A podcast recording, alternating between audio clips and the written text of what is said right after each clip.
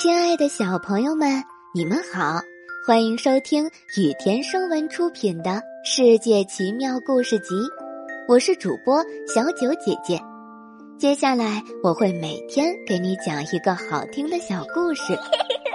今天我们要讲的故事是《杰克威尔士游记》。很久很久以前，巨人杀手杰克在广阔的威尔士迷路了。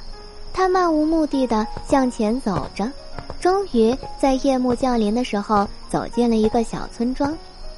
杰克的面前出现了一座房子，那房子大的好像城堡一样，看起来十分阴森恐怖。杰克太累了，他急于找到一个可以休息的地方。眼前的这座房子虽然巨大又阴森，但他还是上前敲响了房门。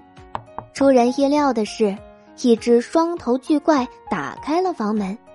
杰克又惊又怕，但巨怪却很懂礼貌。他用浓浓的威尔士口音欢迎杰克进门来，为他铺床，并向杰克道：“晚安。”杰克怎么也睡不着，他突然听到巨人在隔壁房间自言自语：“你绝不可能看到明日的阳光。”我会用木棍砸得你脑袋开花。杰克噌的坐了起来，把一根大木桩放在床上，用毯子盖好，自己裹着被单，蜷缩到房间的角落里取暖。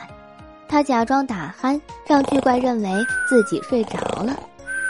不一会儿，巨人拿着木棍悄悄的走进来，砰砰，巨人用木棍狠狠的敲打着床面。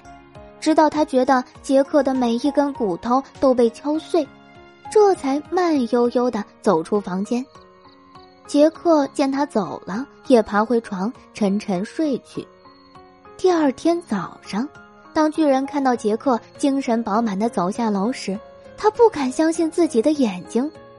巨人无奈的给杰克准备早饭，用碗给杰克盛上粥，让他吃光。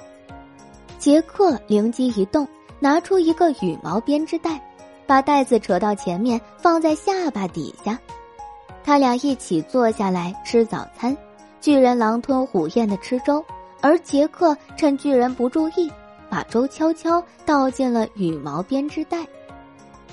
看，聪明的杰克说：“我给你变个戏法。”他手拿着小刀，把下巴下面的羽毛编织袋割破，粥。全部掉在地上！我的天哪！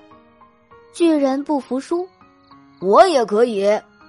巨人一把抢过小刀，划开自己的肚皮，倒地死了。杰克躲过一劫，成功战胜了巨人。今天的故事到这里就结束啦，明天还有新的故事等着你们哦，小朋友们晚安。